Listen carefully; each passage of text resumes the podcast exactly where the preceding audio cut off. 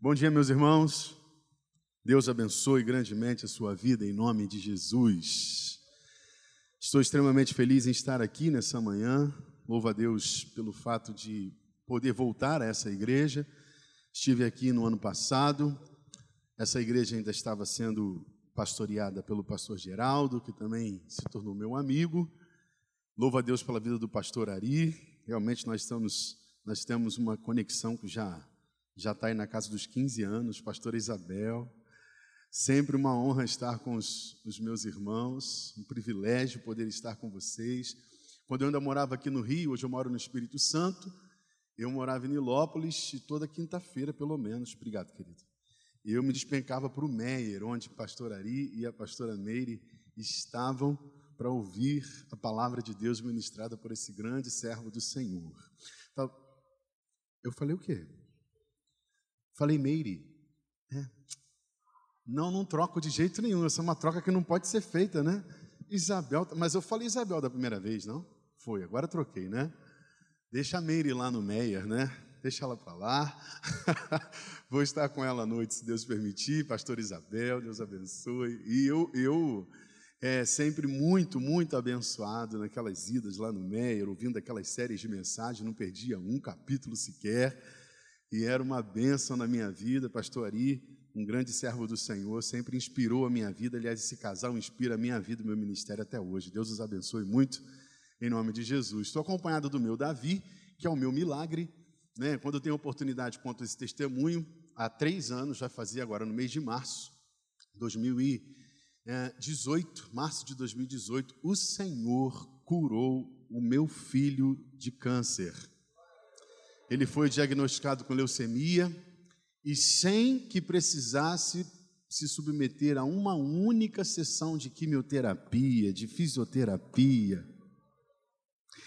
A mão poderosa do Senhor operou esse menino. Glória a Deus. Glória a Deus. Três anos. Três anos. Dia 28 de março de 2018 foi o pior dia da minha vida. Foi o dia que nós recebemos o diagnóstico no Hospital Infantil da cidade de Cachoeiro de Itapemirim. Davi tinha apenas três anos, faria quatro no mês seguinte. Ele vai fazer oito. Não, ele tinha quatro anos, faria cinco. Vai fazer oito agora. E nós ficamos arrasados, irmãos. A Bíblia diz que o justo não tem mais, mais notícias. Eu acho que eu não estava muito justo nesse dia, porque eu fiquei muito abalado, muito abalado. Foi um dia assim difícil demais, mas o Senhor respondeu nossas orações, nos abençoou. O fígado e o baço do Davi já estavam totalmente comprometidos, segundo o médico. São os primeiros órgãos que, a, que, a, que as células cancerígenas atacam já estavam o dobro do tamanho, petrificados. O, Davi é sarado, ele puxou a mãe. A barriga dele é esticadinha, já estava desse tamanho, estava enorme. É, e já estava com febre que tinha intervalo de quatro horas apenas. E já estava assim bem avançada a situação. Mas o Senhor interferiu e fez a sua obra, fez o seu milagre. Às vezes ele usa médicos, às vezes ele, ele mesmo põe a sua mão né? E eu, e eu sou grato ao Senhor e fiz um acordo com Deus de dar esse testemunho. Ele é, é um testemunho cumprido, isso não é um testemunho, é só, é só informação dessa, dessa história, desse dado, dessa, desse evento que nós vivemos. Mas está aí registrado para fortalecer, inspirar a sua fé. O nosso Deus opera ainda. Ele ainda faz sinais, ainda faz milagres, ele é o mesmo ontem, hoje e será eternamente. Aleluia. Se você está precisando se inspirar, se precisa de um milagre do Senhor, escute essa palavra. O Senhor, que é o teu Deus, ele faz milagres, ele faz milagres. Ele é o nosso Deus e faz milagres. Se o tecladista puder vir comigo, joga uma água nessa terra aí, que eu vou jogar umas sementes. A gente vai junto, em nome de Jesus. Abra aí a sua Bíblia. Em Daniel, capítulo 1. Eu quero compartilhar com vocês uma palavra que o Senhor tem falado ao meu coração e pedindo direção a Deus sobre o que conversar com vocês hoje. eu me senti atraído pelo Espírito Santo para falar aos amados a respeito do poder de uma decisão. Todos nós que queremos mudar de estação, que queremos mudar de lugar, se a gente estiver insatisfeito com alguma coisa na nossa vida, a gente precisa tomar decisões. Decisões importantes precisam ser tomadas, elas não podem ser adiadas. Nós não podemos terceirizar decisões que são para nós tomarmos. Estou feliz em conhecer o Leandro, parabéns pelo seu trabalho. A igreja que eu pastoreio, que eu pastoreio no Espírito Santo, em Piúma, é, ela também é amiga de um, de um projeto como o seu. Nós não atendemos mulheres, atendemos homens. É, mas louvo a Deus pelo seu trabalho, conheço de perto a dificuldade de realizar essa obra, que Deus continue te abençoando muito, e eu gostei demais do rap, já me inscrevi no seu canal. Deus abençoe a sua vida, Leandro, abençoe mais. Ele tem um CD então preciso levar para Piúma, preciso levar esse homem para lá, né? Quero até ver se eu consigo levar o senhor esse ano também, né? Que é de Deus. Nós vamos combinar isso, vai ser uma benção te receber, querido, em nome de Jesus. Nós vamos ler um versículo só, meus irmãos. Um versículo só, que é o versículo 8. Sua Bíblia está aberta, você acompanha aí mentalmente a leitura da palavra do Senhor, que diz assim: Daniel, contudo, decidiu não se tornar impuro com a comida e com o vinho do rei. E pediu ao chefe dos oficiais permissão para se abster deles. Quando eu li essa palavra, a primeira palavra que saltou aos meus olhos antes da palavra decidiu foi contudo. Porque a palavra contudo aqui, ela atrai os nossos sentidos para o contexto em que Daniel estava inserido. Contudo, aqui faz menção às circunstâncias adversas nas quais Daniel estava envolvido, mas mesmo assim, contudo, apesar da dificuldade, apesar da, da oposição, apesar dos riscos, apesar dos perigos, contudo, mesmo assim, ele tomou uma decisão. E só para te contextualizar, eu quero criar um pano de fundo aqui, um plano de fundo para que você esteja familiarizado com este cenário, se você ainda não conhece esse texto. Daniel era um menino, um adolescente. Os estudiosos apontam 16 anos de idade para a idade de Daniel quando ele viveu esse evento aqui. Ele foi sequestrado por um rei, o rei da Babilônia, um sujeito chamado Nabucodonosor. Eu digo sequestrado porque não foi um convite, foi uma extradição forçada. Ele foi forçado a deixar a sua casa, os seus amigos, os seus parentes. Ele foi obrigado a deixar os seus planos, os seus sonhos em Israel e mudar-se abruptamente, coercitivamente para Babilônia. Ele foi na primeira de três levas em que Nabucodonosor vai até Israel e saqueia Israel em seu favor. Na primeira leva, Nabucodonosor levou apenas os jovens brilhantes da nação de Israel. Ele levou os caras que estavam instalados nas melhores universidades, os filhos dos nobres.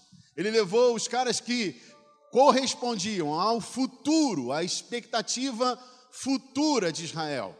Seriam aqueles caras que assumiriam trono, o trono, seriam os caras que assumiriam as posições de liderança, de governo, de influência na nação. Dentre os jovens que ele levou, quatro são famosos para nós. Seus nomes são Daniel, o mencionado aqui, Ananias, Azarias e Misael. A esses três nós conhecemos mais pelos nomes que eles herdaram na Babilônia, porque quando eles chegaram lá, Nabucodonosor trocou os nomes deles. Nós os conhecemos como Sadraque, Mesaque e Abidnego. Esses homens eram homens de Deus. E quando eles foram levados para a Babilônia, Nabucodonosor tentou mudar a identidade deles, mudar a crença deles e ajustar aquilo que eles tinham, é, que os vinculava à sua nação, à sua pátria, ao seu Deus, com as coisas que eram agora impostas a eles na Babilônia. A, o exemplo de mudar o nome deles é, é, é, claro. Eles querem mudar a sua identidade quando mudam seu no, seus nomes. Afinal, os nomes desses homens honravam ao seu Deus. Toda vez que você encontrar na Bíblia um nome que tenha uma partícula El, é L, esse nome está fazendo menção a alguma coisa que diz respeito a Deus. El é Deus. Então, Eliel, que é El duas vezes, é Deus é Deus. Toda vez que você encontrar um nome na Bíblia que tenha a partícula ia, esse nome está fazendo menção a alguma coisa que diz respeito a Jeová, a Iavé. Então, Isaías, Malaquias, Ananias, Azarias, esses nomes estão honrando a Jeová. Eu estou explicando direito, amém, irmãos? Ele troca esses nomes porque pretende trocar a identidade deles. Daniel, por exemplo, ele tem o seu nome trocado para Beltesazar. O rei leva esses homens para a Babilônia como, como sequestrados, mas não os põe num campo de concentração, num galpão qualquer. Ele os instala no, no, no palácio. Ele não vai dar uma comida qualquer para eles. Ele vai dar a sua própria porção de alimento. É a comida que serve o rei que será servida para esses meninos. O rei não está tentando prejudicá-los, ele quer extrair deles o potencial deles ao máximo. Então vai instruí-los sobre tudo que eles precisam aprender na Babilônia e vai alimentá-los com o que ele tem de melhor. Ele quer que esses meninos cresçam e se tornem pessoas importantes na Babilônia. Só que o que parece um privilégio, na verdade, é uma armadilha. Pense nisso um instante. Porque Satanás promove muitas situações na nossa vida até hoje que parecem privilégios, mas na verdade são armadilhas. Parecia um privilégio sentar-se à mesa e comer o mesmo cardápio que o rei está comendo lá na sua sala, na sala do trono. Mas Daniel observa o caminho que essa comida faz e ele percebe que antes de chegar na mesa do rei, consequentemente na sua mesa, essa comida passa pelo templo dos ídolos. Essa comida é oferecida aos ídolos e que se ele fizer parte dessa comida, ele também terá parte com os ídolos para os quais elas foram oferecidas. Então ele olha para a comida, que não era uma comida ruim, de repente era uma picanha, e picanha é de Deus, amém, irmãos? Uma costela, de repente era uma lasanha, uma pizza com aquela de borda. Aqui tem pizza com borda no Rio, não tem? Essas pizzas são maravilhosas. Em Piuma não tem, você já imaginou o que é isso? Tem ir a Cachoeiro comer uma pizza com borda, isso é de Deus? 60 quilômetros. Aliás, se eu quiser ir num shopping, eu também tenho que fazer uma viagem de 70 quilômetros. Piuma é a menor cidade do Espírito Santo. Tem alguém que conhece? Aí, ó. Opa! Que isso? Não estou sozinho. Que maravilha. Piuma, 20 mil habitantes, uma cidade muito boa para você visitar. Calma, praia para crianças. É uma benção. Se você quiser mergulhar muito fundo em Piuma, prepare-se para caminhar uns 3 quilômetros para dentro da, da, da praia, senão você não consegue corre o risco de chegar na ilha que tem na frente e não conseguir chegar no fundo ainda. Piuma é uma benção. Mas você tem que percorrer 60 quilômetros para comer uma pizza com borda, você tem que percorrer 70 para ir num shopping. É assim que a gente vive. McDonald's também não tem, olha só que tristeza. Ô, oh, meu Salvador. Quando vocês orarem, orem por isso, irmãos. Piuma precisa de um McDonald's, é urgente isso. Isso é uma causa que precisamos colocar diante de Deus. Não, ele não, ele não olhou para aquela comida e pensou: Uau, vou, vou ceder, eu vou comer, o que, que tem? Porque muitos de nós, às vezes, abraçam essa expressão e, e, e abre concessões para coisas que vão nos afastar de Deus, porque acha que não tem nada a ver, porque acha que todo mundo faz. Só que Daniel é um menino de 16 anos que já estava careca de ouvir da mãe. Os outros podem fazer, mas você não. Os outros podem, mas você não. Todo mundo faz, mas você. Você não é todo mundo. Aleluia. O Espírito Santo está me usando para te dizer a mesma coisa. O mundo pode fazer, mas você não é esse mundo. Todo mundo pode fazer algumas coisas, mas você não, porque você não é todo mundo. Você é de Deus. E se você tiver que tomar uma decisão para se abster de algo que lhe pareça um privilégio, que pareça que vai lhe conferir alguma vantagem, decida abrir mão disso, mas não abra mão da aliança que você tem com Deus. Ele não está com receio de se contaminar, com, com medo daquela comida estar contaminada, envenenada, não, querido. É porque sabia que se tomasse parte daquele alimento, se contaminaria com os ídolos da Babilônia. embora tenha sido extraído do seu lugar, Deus permanecia no coração daquele homem. Embora ele estivesse longe do templo onde costumava, para onde costumava apontar as suas orações em Jerusalém. Aleluia! Jerusalém ainda estava dentro do coração daquele homem. Então ele decide com 16 anos: eu não vou me contaminar. Essa história devia nos inspirar porque nós também temos necessidades de tomar decisões importantes na nossa vida. Talvez enquanto eu estou falando com você, você já está sendo ministrado pelo Espírito Santo aí sobre as decisões que você precisa tomar.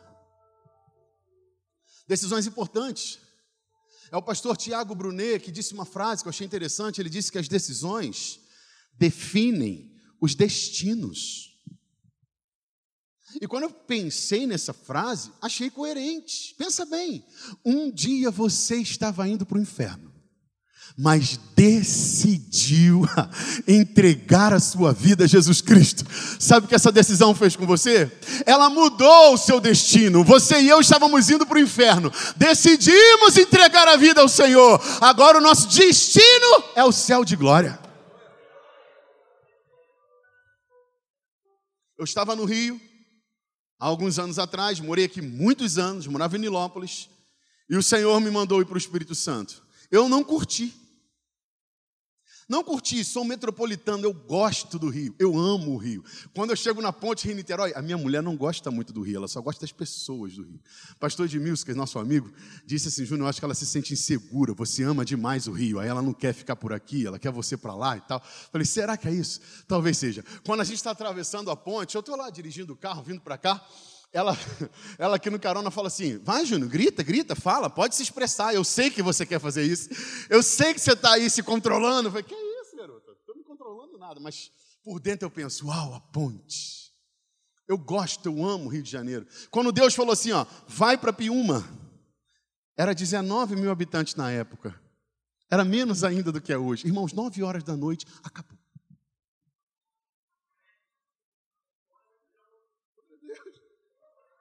Glória a Deus, um fim de semana, irmão.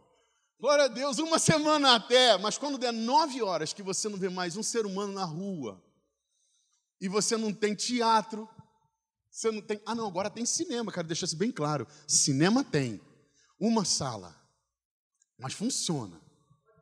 Só não pode ir, exatamente. Mas quando puder, você, você sabe que saiba que em Piuma tem cinema.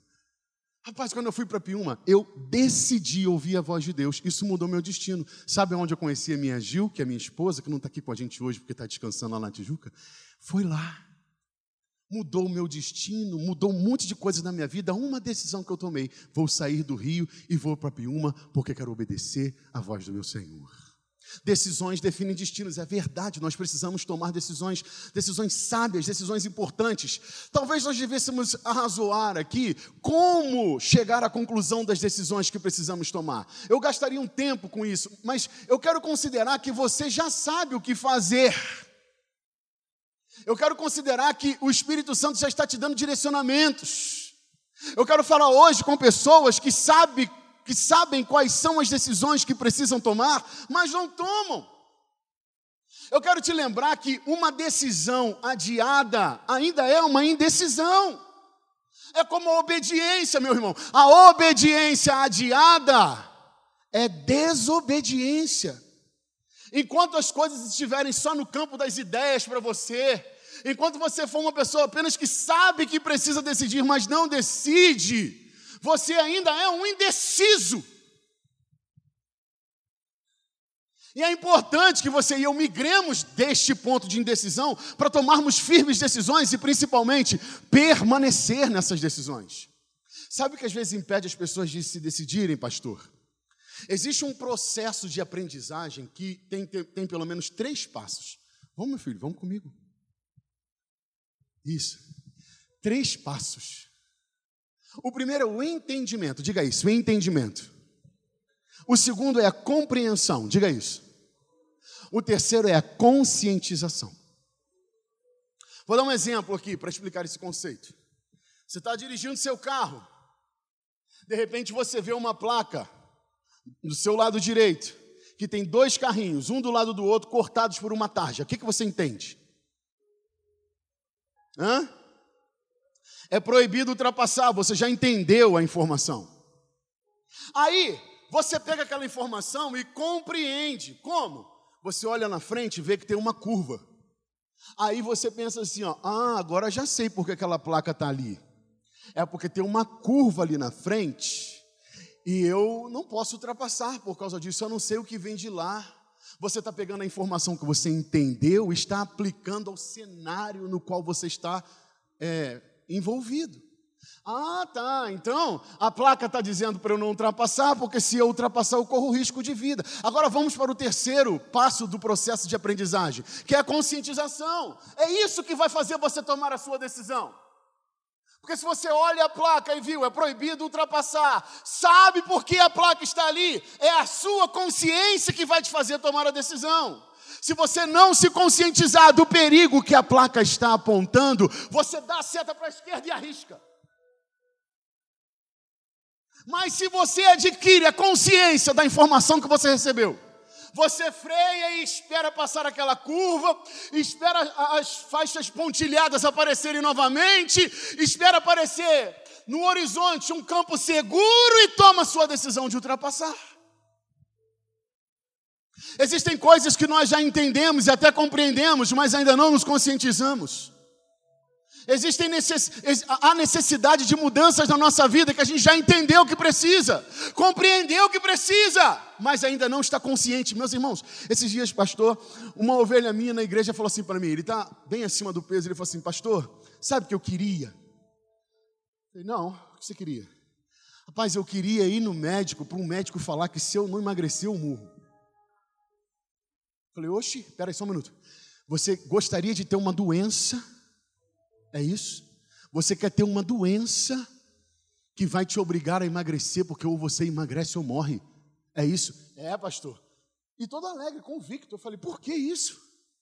Pastor, porque se eu, se eu tiver numa situação que ou emagrece ou morre, aí eu emagreço.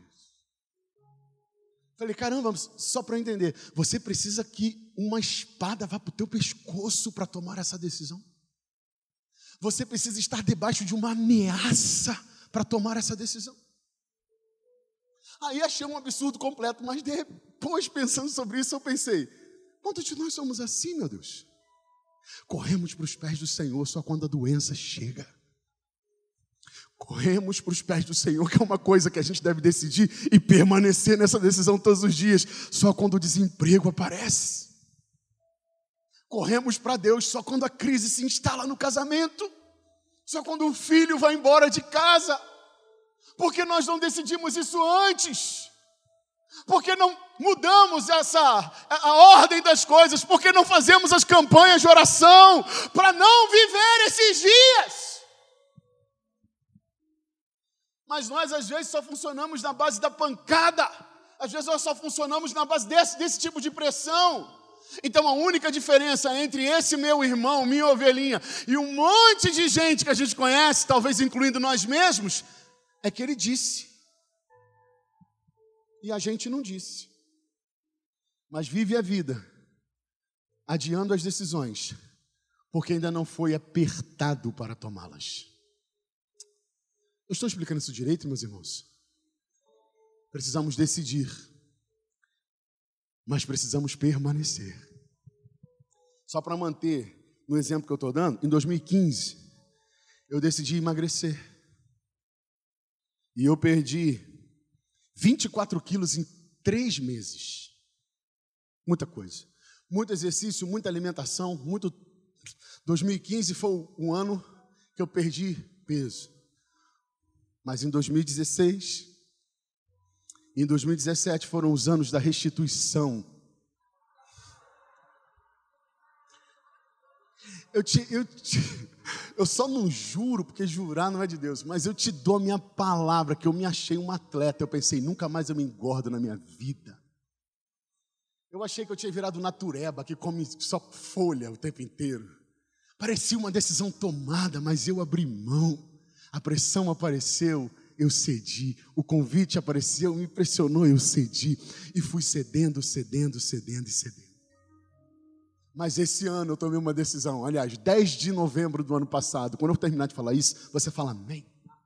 Eu decidi mudar a minha vida. Já perdi 16 quilos nessa jornada e já ganhei dois de músculo, massa muscular. Eu não vou desistir. Diga amém. Agora que é a hora do amém. Aleluia. Minha mulher está feliz, eu também estou, estou maravilhado, virei ciclista, estou na academia, estou comendo bem. Decidir uma coisa não é tão difícil, permanecer na decisão, às vezes é muito mais. Existem decisões que são simples de tomar. Eu morava no Rio ainda, pastoreava aqui. Uma ovelha minha chegou para mim e falou assim: Pastor, você está fazendo um carnaval com a sua roupa. Eu falei: Como assim, carnaval? Pastor, o cinto e, a, e o sapato é da mesma cor. Sapato preto, cinto preto. Sapato marrom, cinto marrom. Eu falei: Não está assim, não? Não. Decidi. Nunca mais eu misturei as cores. Que relevância tem isso na minha vida? Nenhuma. Decisões irrelevantes são fáceis de tomar. Sabe por que, que essa decisão está sendo tão difícil? Porque ela vai mudar a sua vida. Estou explicando direito isso? Vai mudar, por isso é difícil. Por isso é tão difícil decidir. Eu tenho três lições que eu quero extrair do texto que a gente leu hoje.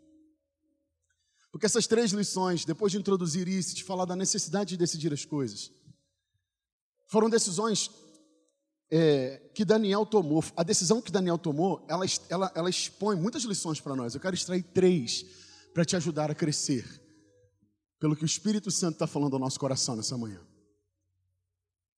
A primeira coisa que eu vejo em Daniel, nesse texto que lemos, é que não é tarde e nem cedo demais para tomar decisões importantes.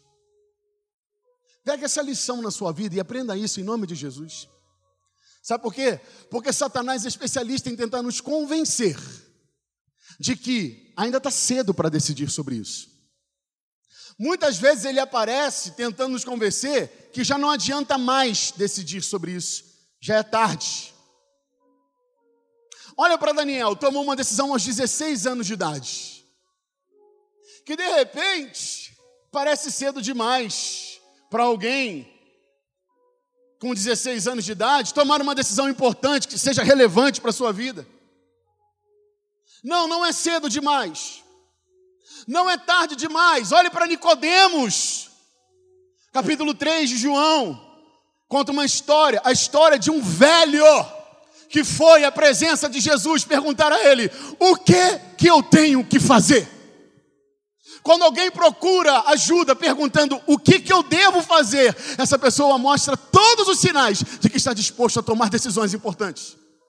Nicodemos procura Jesus e diz: Mestre, tu és mestre, te chamo assim porque ninguém faria as, faria as coisas que tu fazes se o Senhor não estivesse com eles. Eu sei que tu é vindo de Deus. Me diz, o que que eu tenho que fazer para herdar a vida eterna? Aí Jesus diz assim, ó, você precisa nascer de novo. A idade de Nicodemos aparece aqui, mas eu sou velho. Eu já sou um velho. Como posso voltar ao ventre da minha mãe? Eu vejo em Nicodemos um velho disposto a, tomar decisões. Eu vejo em Daniel um jovem disposto a tomar decisões. Eu aprendo com isso que não é cedo demais para decidir. Tem pessoas que estão enxergando só uma nuvem de crise no casamento. Ah, deixa, isso vai resolver. Está cedo, depois a gente vê isso. Amanhã conversamos. Depois da manhã procuramos ajuda. Isso se resolve. Deus está te dizendo hoje que não é cedo demais para começar a tratar essa crise. Lembre-se que toda fera, quando a gente vai no zoológico, também está fechado aqui, né? Que eu já pesquisei, não pode ir. A gente vê um leão, um tigre, nós vemos um elefante enorme. Somos tentados a pensar como pastor Ari, como que um homem desse saiu de uma mulher tão pequenininha dessa? Aquelas feras eram filhotes um dia. Talvez você tivesse até coragem de pegar um leãozinho no colo, botar ele no colo, ficar alisando a cabeça dele enquanto ele ainda era um filhote. Mas filhotes de crises crescem. como filhotes de leões crescem, como filhotes de tigres crescem. E talvez a hora que você decidir tomar isso, botar no colo para tratar, já não lhe caiba mais. Não é cedo para tomar decisões. Quando você vê um casal abençoado que inspira você, saiba, querido, esse casal está, está resolvendo os problemas na raiz. Esse casal está resolvendo as crises quando elas apontam. Não é quando elas vêm para engolir. Porque tem pessoas que vêm no gabinete da gente, meus irmãos, só para a gente ajudar a separar, porque parece que já não tem mais jeito, não há um conselho mais, não há mais nada a se fazer. É só um milagre. Não, não deixe chegar nesse nível. Parece aquelas crianças que sobem num lugar alto e falam assim: Ó, oh, eu vou cair, hein? Ó, oh, eu vou cair, hein? Já, vi, já viu isso? Você sabe que vai cair, não suba. Você sabe que isso pode te, te colocar numa rota de colisão. Freie, volte agora. Resolva isso. Em compensação, tem gente que acha que já é tarde demais para tomar decisões. Porque isso aqui já acabou. Isso aqui não tem jeito mais não. Talvez seja verdade do ponto de vista natural, psicológico, emocional, humano. Mas não há nenhuma decisão que se toma em Deus que seja tarde demais para tomar. Tinha um rapaz, um senhor na minha cidade chamado Arnoldo. Ele era o dono do cartório. Quando o primeiro cartório da cidade foi ele que, que fez. Velhinho Arnoldo viveu uma vida muito difícil. Assim, difícil. Ele era rico e, e viveu uma vida difícil do ponto de vista do que é correto, do que é de Deus. A filha dele era minha ovelha. E ele, velhinho, em cima da cama, já nem falava mais. Só piscava o olhinho assim. Pastor, senhor vem orar o meu pai? Claro que eu vou. Cheguei lá na casa do Arnoldo, o Arnoldo lá em cima da cama, bem velhinho. Não sei se a galera que está identificada com o Piuma aqui já ouviu falar do Arnoldo, já faleceu. O Arnoldo estava lá, eu falei, e aí, senhor Arnoldo? Chegou no finalzinho, hein? Foi longe pra caramba, hein, senhor Arnoldo? E ele velhinho, esboçou um sorrisinho. Eu falei, pois é, longe demais. Mas chegou até aqui sem tomar a principal decisão da sua vida, hein, senhor Arnoldo? Eu vim aqui perguntar ao senhor se o senhor está disposto a entregar o restinho dos seus dias para Deus para que ele lhe entregue uma eternidade inteira na glória. Ele não conseguia falar, pastor. Falei, senhor Arnoldo, se o senhor quer entregar a vida para Jesus, pisca os seus olhos. Ele deu uma piscada forte. Nós glorificamos a Deus naquele quarto. E eu tenho certeza que pela decisão que tomou, lá no 49 do segundo tempo, o seu Arnoldo está na glória com o Senhor. Não é tarde demais não é cedo demais. A palavra do Senhor diz assim: ó, se hoje você ouvir a minha voz, não endureça o seu coração. Hoje é o dia que o Senhor preparou para que você e eu tomemos as decisões importantes que precisamos tomar na vida. Sabe qual é a segunda coisa que eu aprendo? Muito obrigado, pastor. Obrigado. Sabe qual é a segunda coisa que eu aprendo aqui? Eu aprendo que se você e eu queremos ser homens e mulheres de Deus, que se queremos tomar decisões que mantenham a nossa aliança com o Senhor, ou que gerem a aliança que nós ainda não temos com o Senhor, nós não podemos ser pessoas que decidem baseado no que é politicamente correto. Olha a decisão de Daniel, esse contudo não está ali à toa. Ele ia desagradar pessoas importantes com essa escolha. Ele chama o cara que estava responsável por distribuir o alimento para ele e diz assim: Aqui, eu quero me abster disso. Só pode trocar a minha comida? O, o, o rapaz olha para ele e diz assim: ó, Rapaz, eu tô, eu, eu tô com medo de fazer isso, porque se eu fizer isso, eu vou estar desobedecendo uma ordem direta do rei, isso pode custar minha vida. Daniel não está preocupado se vai desagradar esse representante do rei ou o próprio rei, quando se vê diante de uma decisão que precisa ser tomada para conservar a aliança que tem com Deus, ele simplesmente decide. A expressão politicamente correta que eu escolhi aqui, ela pode ser analisada de vários ângulos diferentes. Se a gente estiver falando politicamente, se a gente estiver falando socio, socialmente, se estivermos falando. Tem muitas possibilidades, mas eu quero me, me, me ater com você aqui ao que politicamente correto pode significar. Aquela atitude que o ser humano tem muitas vezes de querer agradar todo mundo. Eu ouvi o pastor Cláudio Duarte, essa frase não é dele, ele só citou a frase. Ele disse assim: ó, Eu não sei qual é o, o, o, a fórmula do sucesso, mas eu já sei qual é a fórmula do fracasso. A fórmula do fracasso é viver tentando agradar todo mundo. Não tome suas decisões baseado numa vida politicamente correta.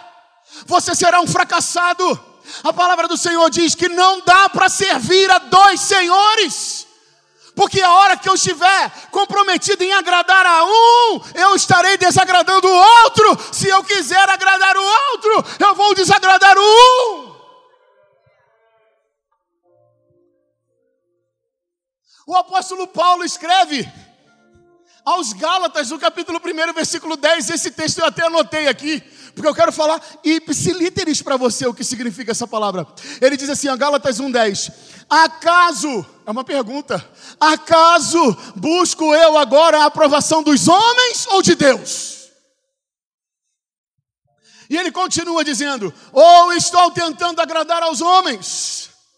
Agora ele termina com uma sentença. Ele diz assim, ainda no versículo 10, capítulo 1 de Gálatas: Se eu ainda estivesse procurando agradar a homens, eu não seria servo de Cristo.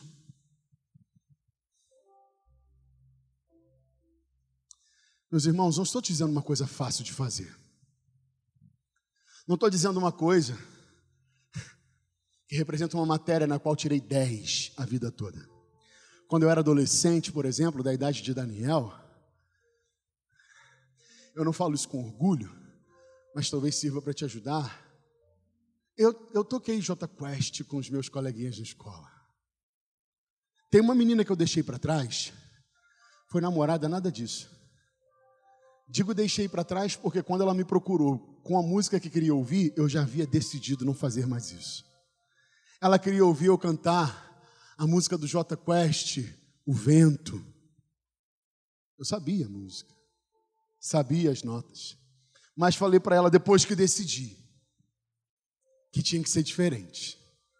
Não, não, eu não trouxe meu violão hoje não. Não, essa aí eu vou ficar te devendo. E eu confesso, meu posicionamento foi tímido, porque eu estava tímido para me posicionar como um servo de Deus na escola. Eu queria ser aceito. Eu não queria ser bulinado, e, e essa palavra a gente nem usava. Eu queria me enturmar. Eu sabia tocar, eu sabia cantar. Não ouvir a Cassiane. O que eu queria mesmo era cantar. Então louve Simplesmente louco. Mas eu não dava, tinha que cantar aquelas músicas do skunk. E eu cantei. Ah, meus irmãos, se eu pudesse voltar atrás, com a consciência que eu tenho hoje,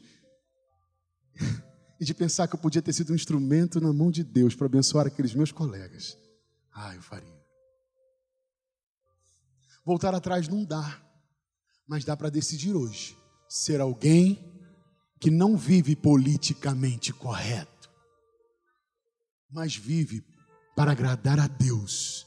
E se isso culminar, coincidir em agradar as pessoas também, que seja, mas se tiver de agradar as pessoas ou agradar a Deus, escolha sempre agradar a Deus. Talvez isso te obrigue a fazer o que a gente vai aprender nesse, nessa terceira lição a selecionar algumas pessoas que andam com você na vida. Porque tem gente que não vai mudar para andar contigo, vai te obrigar a mudar. Vai querer que você mude.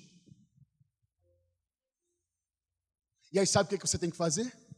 Não, você não tem que mudar na sua essência. Você tem que mudar de lugar. Você tem que sentar do outro lado da sala. Você tem que passar pela outra rua. Porque Daniel vivia assim. Daniel não era um cara que tomava suas decisões importantes sozinho. Daniel tinha amigos e não eram amigos quaisquer. Não era qualquer um que entrava no círculo de amizade de Daniel. Ele andava com Sadraque, Mesaque e Abidinego, meu filho. Quem é Sadraque? Quem é Mesaque? Quem é Abidinego? São aqueles caras que quando ouviram a buzina que os obrigava a se dobrar diante do rei para adorá-lo, como toda a nação já estava fazendo, decidiram ficar de pé. E alguém lhes ameaça dizendo: não vai se dobrar, não? Tem fogo aqui, tá? Tem uma fornalha aqui, tá? Daniel, tem amigos que respondem: estamos prontos para ir para a fornalha se preciso for, mas não vamos nos dobrar diante de alguém que não seja o nosso Deus, aleluia. Aleluia. É com esses caras que Daniel anda. Essas são as pessoas que influenciam, que inspiram Daniel. Daniel não anda com sujeitos que lhes dão, que lhes dê conselhos errados. Ontem eu chamei o meu filho Davi, esse aqui, tem ainda o Victor de 4 e a Laís de 17. Falei aqui, filho, eu vi um íconezinho aqui no meu WhatsApp que eu não mandei. Era um gesto, um gesto. Os ícones que ficam aqui não é porque a gente recebeu, é porque a gente mandou. Quem mandou isso aqui? Ele é. Aí eu fui na lista de amigos e olhei quais são os amiguinhos, que tem dois que conversam no meu WhatsApp. Eu falei aqui, ó, com esse amiguinho aqui, você não vai conversar mais não. Porque infelizmente você não está ensinando os gestos que você faz para ele. Ele que está ensinando os dele para você. Diz para ele que você está ocupado. Já sentei, já mostrei que é palavrão, já sabe, não vai fazer mais isso. Estou explicando direito isso? Ai, pastor, mas a, a Bíblia diz que não dá para fazer acepção de pessoas. E Deus não faz acepção de pessoas para a salvação, mas para andar com Ele. Ué, 70 discípulos Doze apóstolos. Um dia Jesus passou a noite inteira orando. No dia seguinte, na noite que ele virou orando, isso, isso aqui, isso é uma coisa que me dá uma vergonha que só a graça de Deus. Jesus passa uma noite inteira orando para tomar uma decisão. Ele chama os setenta e diz: Você, aqui. Aí sai Pedro lá do meio dos outros. Ficou aqui. Você, aqui. Lá vem Mateus. Você, aqui. João. Você, você. Ah, eu? Não, você não. Você, vem aqui. Ele tem 70 discípulos, mas ele traz 12 para perto dele. Aí dos 12, sabe o que ele faz? Separa ainda três. Você se lembra lá no Getsemane? Jesus nos dá exemplo de chamar pessoas para pedir ajuda, de chamar pessoas não, é, aquelas pessoas não corresponderam tão bem quanto Jesus precisava. Mas quando ele estava sofrendo no Getsemane, ele vai lá no meio dos doze, pega três. Quem? Pedro, Tiago e João. Você, você e você, filhos, venham aqui comigo, por favor. E os outros? Posso ir? Não, não, vocês podem ficar aí. Eu quero esses três aqui. Ore por mim. Foi o pedido de Jesus. Está imaginando a cara dos meninos assim? Hã? Orar? Mas quando eu, quando eu oro contigo mesmo que eu falo, eu vou. Como assim? Me ajuda aí. Orem por mim, filhos. Eu estou. Eu estou envolvido numa angústia que vai comigo de agora até a hora da minha morte. Orem por mim. Jesus pede ajuda, se cerca de pessoas sobre as quais ele põe uma expectativa de intercessão. Cerque-se de pessoas que oram por você. Cerque-se de pessoas que acreditam em você, que sonham com você. Aleluia. Jesus vai para o seu canto e está sofrendo, sofrendo, sofrendo. Os discípulos que eram para orar por ele estão dormindo. Sabe o que o pai faz? O pai chama um anjo. Deixa ele sozinho, não. Vai lá. Aí vem um anjo Para do lado de Jesus. Vai lá, Jesus, fica firme, não desiste não. Porque esse momento foi tão difícil para Jesus que quase que ele abandonou a sua decisão. Até Jesus, meus irmãos. Pai, olha só. Eu sei que nós temos um acordo. Nós já combinamos isso. A, tua, a, a palavra de Deus diz que Jesus Cristo é um cordeiro morto desde a fundação do mundo. Quando Jesus senta para comer a ceia com os discípulos, ele fala assim: Ó, já tem muito tempo que eu estou esperando para viver esse momento com vocês. Está lá desde a eternidade. Antes do haja luz, alguém disse no céu: haja cruz. E ele criou todo mundo sabendo que tinha que passar por esse momento para trazer de volta para casa os filhos que se desviassem. Mas quando chegou naquela hora, ele disse assim: Pai, isso aqui está pesado demais, tá? Eu imaginava que ia ser difícil, mas está mais difícil do que eu pensei. A medicina chama de hematidrose, o fenômeno que Jesus vive. É o suor sanguinolento. A ciência diz que só sofre esse tipo de, de fenômeno alguém que está debaixo de intensa agonia. Aí Jesus vira para o pai e fala assim: se for possível, chame outra pessoa. Se for possível, passa esse cálice de mim. É uma expressão poética que diz: Eu não quero viver esse dia. Mas alguém que decidiu honrar a Deus com tudo só tem como terminar essa oração dizendo: Contudo, que seja feita a tua vontade, não a minha. Oh!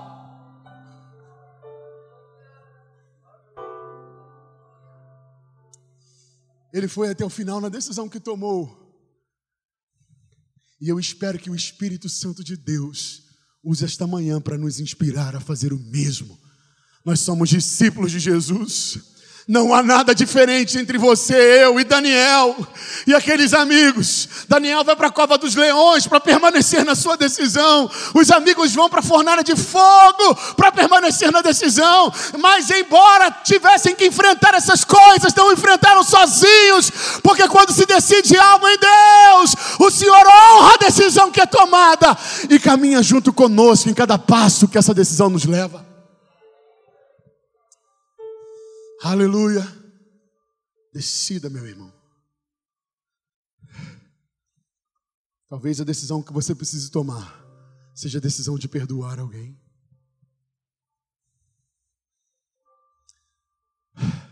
Talvez a decisão que você precise tomar seja a decisão de pedir perdão para alguém. Talvez o Espírito Santo tenha te trazido aqui hoje para você decidir, como o pastor Ari já ministrou aqui, ser um homem de verdade. Uau. Talvez a decisão que você precise tomar diga respeito a ser uma mulher de Deus na sua casa, a ser um adolescente de Deus.